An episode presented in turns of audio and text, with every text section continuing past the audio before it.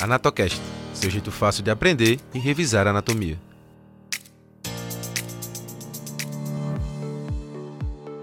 Alô, queridos ouvintes do Anatocast, tudo bem?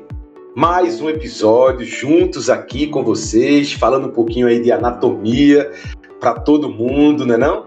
Olha só, esperamos que todos vocês que nos escutam estejam muito bem. E hoje a gente vai prosseguir aqui com a nossa conversa anatômica e com os nossos episódios dessa nossa quinta temporada, na qual estamos falando aí das estruturas da nossa cabeça, tá joia? Se você ainda não escutou nenhum desses episódios, aproveita, vai aí no seu tocador preferido e escuta aí todos os episódios dessa quinta temporada, tá joia? A gente já comentou um pouquinho sobre osteologia da cabeça, e do crânio como todo, né, e da face já falamos um pouquinho sobre as articulações da nossa cabeça, também já comentamos sobre os músculos, tanto da expressão facial como também dos músculos mastigatórios e os músculos extrínsecos da língua. E hoje estamos aqui mais uma vez para a gente conversar sobre a inervação dos nossos músculos que atuam aí nas expressões faciais, na mastigação e também os envolvidos ali com a fala tá já? Mas antes da gente começar o nosso episódio propriamente dito, vamos aí com alguns recados, tá já? Olha só. Primeiramente, então, ó, gostaria de lembrar vocês de conferir o nosso canal lá no YouTube, tá já? Olha só, youtube.com/anatocast. E assim que você terminar então de escutar esse episódio, você vai lá, tá? Confere o nosso canal no YouTube, se inscreve lá no nosso canal e curte lá as aulinhas que já tem lá disponível para vocês, tá já? Olha só, nós também temos um perfil no Instagram, é o anatocast, tá já? Então você pode também lá visitar, ver algumas das nossas postagens, curtir, compartilhar e comentar lá nas nossas postagens, tá já? E também temos o nosso site, o anatocast.com.br, que você também encontra lá nossas anatoaulas, os nossos episódios de podcast também, tá já? Então você pode aí interagir com a gente através desses canais, tá já? Olha só, pessoal. Então, voltando aqui para o nosso episódio propriamente dito de hoje, nós temos conosco hoje os estudantes né, do curso de medicina aqui da Universidade Federal de Pernambuco, no Centro Acadêmico do Agreste. Hoje estamos com Bianca Siqueira. Oi, Bianca, tudo bom? Oi, Caia. Oi, pessoal. Tudo bem, sim. E vocês, como é que estão? Por aqui, nós estamos todos muito ansiosos para iniciar mais esse podcast. Muito bem, Bianca, muito obrigado mais uma vez pela presença. E estamos também aqui ó, com um colega de Bianca, também da mesma Universidade Federal de Pernambuco, aqui do Centro Acadêmico do Agreste, né, do nosso curso de Medicina, o Carlos Eduardo Birajara. Oi, Cadu, boa tarde, garoto, tudo bom? Fala, professor. E aí, queridos ouvintes da NatoCast, vamos para mais um excelente episódio hoje, né? Espero que todo mundo esteja bem. Muito bem, Cadu. Muito obrigado aí também pela presença. Então vamos lá. Olha só, como a gente já disse, né? O tema hoje é inervação dos músculos aí da expressão facial e também alguns envolvidos ali na nossa mastigação e na nossa fala, tá já? Aproveitando mais um recadinho aí para que a gente não esqueça, sempre é bom vocês escutarem o nosso episódio, né, acompanhado aí de um atlas de anatomia. Isso facilita, né, você aí entender um pouco do que a gente está comentando, já que a anatomia ele é uma ciência muito visual, né? A gente depende muito das imagens para a gente compreender bem o que a gente está comentando, tá já? Então não perde tempo também, pode acompanhar aí com atlas aí de sua preferência, tá já? Olha só, garotos, quem gostaria de começar então a falar um pouquinho aí da inervação dos músculos da face e dos músculos mastigatórios? Eu posso começar, Caia. Bom, a princípio podemos iniciar pela inervação dos músculos da cabeça que realizam os movimentos de expressões faciais. Né? Então, todos aqueles músculos que nós citamos na aula de miologia da face, que são responsáveis por essa função orbicular da boca e também do olho, zigomáticos maior e menor, levantadores e abaixadores dos lábios e dos ângulos da boca, bucinador risório mentual, rugador do supercílio, occipitor frontal e até o platisma né, no pescoço. Todos esses músculos são inervados por somente um par de nervos cranianos, que é o nervo facial, que é o sétimo par. E isso é importante porque a lesão desse nervo repercute imediatamente na expressão facial, que é o que ocorre na paralisia facial periférica, popularmente conhecida como paralisia de Bell, em homenagem ao médico anatomista escocês Charles Bell, que descreveu primeiramente as características clínicas dessa doença, por exemplo. Você conhece Bianca? Sim, sim, Cadu.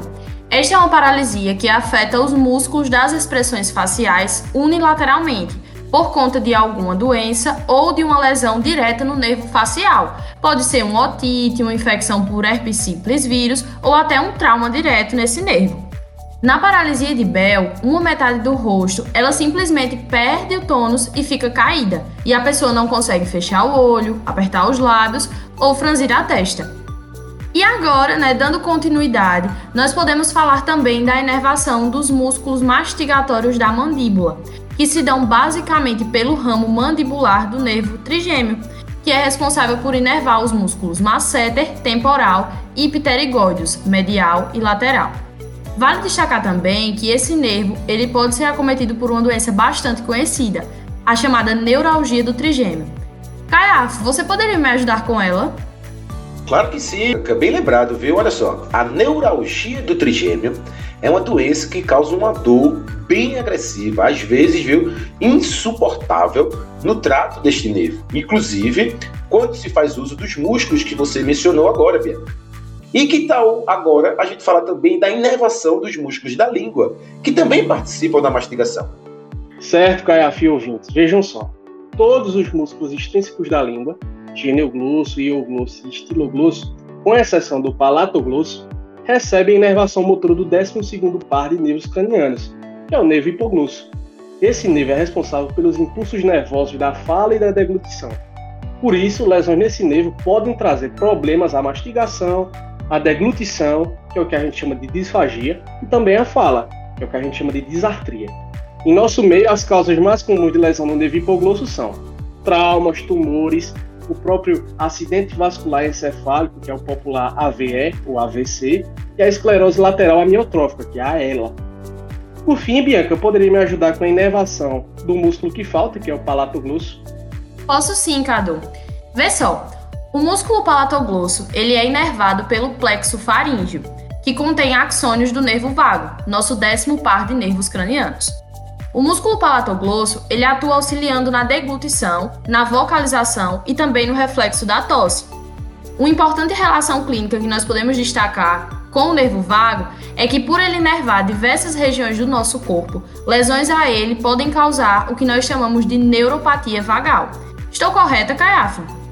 Está correta sim, Bianca. E vale explicar ao pessoal que a neuropatia vagal corresponde a uma interrupção no envio das sensações de vários órgãos. Sendo assim, a lesão do nervo vago pode não trazer somente a disfagia, mas também gerar um ataque cardíaco lá no coração, uma alteração da motilidade gastrointestinal também.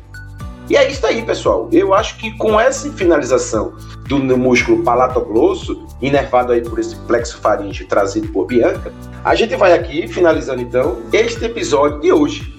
E aí, esperamos que todos vocês tenham gostado, tá? Se gostou, vai aí no seu podcast, né, no seu tocador de podcast preferido, em especial no Spotify, onde você pode inclusive classificar, né, dar uma nota lá pro nosso pro nosso podcast. E qualquer dúvida, que qualquer crítica, qualquer sugestão, qualquer elogio, vocês podem entrar em contato com a gente através dos nossos dos nossos canais, tá? Nas redes sociais, por exemplo, no Instagram, através do arroba Anatocast, no e-mail, através do nosso e-mail, que é o contato arroba anatocast.com.br, ou através lá do nosso próprio canal do YouTube, o, o youtube.com.br anatocast, tá já? Aproveitando, eu queria agradecer enormemente, mais uma vez, né, a participação dos nossos queridos estudantes aqui do curso de medicina. Bianca, muito obrigado, Bianca, mais uma vez por essa participação. Eu que acho professor, até mais pessoal, e mais uma vez foi um prazer estar compartilhando todo esse conhecimento com vocês. Muito obrigado, Bia. E Cadu, mais uma vez também, cara, muito obrigado aí pela sua participação hoje. É isso aí, valeu, valeu, Caiaf, e até o próximo episódio, pessoal. É isso, pessoal. Mais uma vez, muito obrigado a todos os ouvintes que ficaram conosco até o final.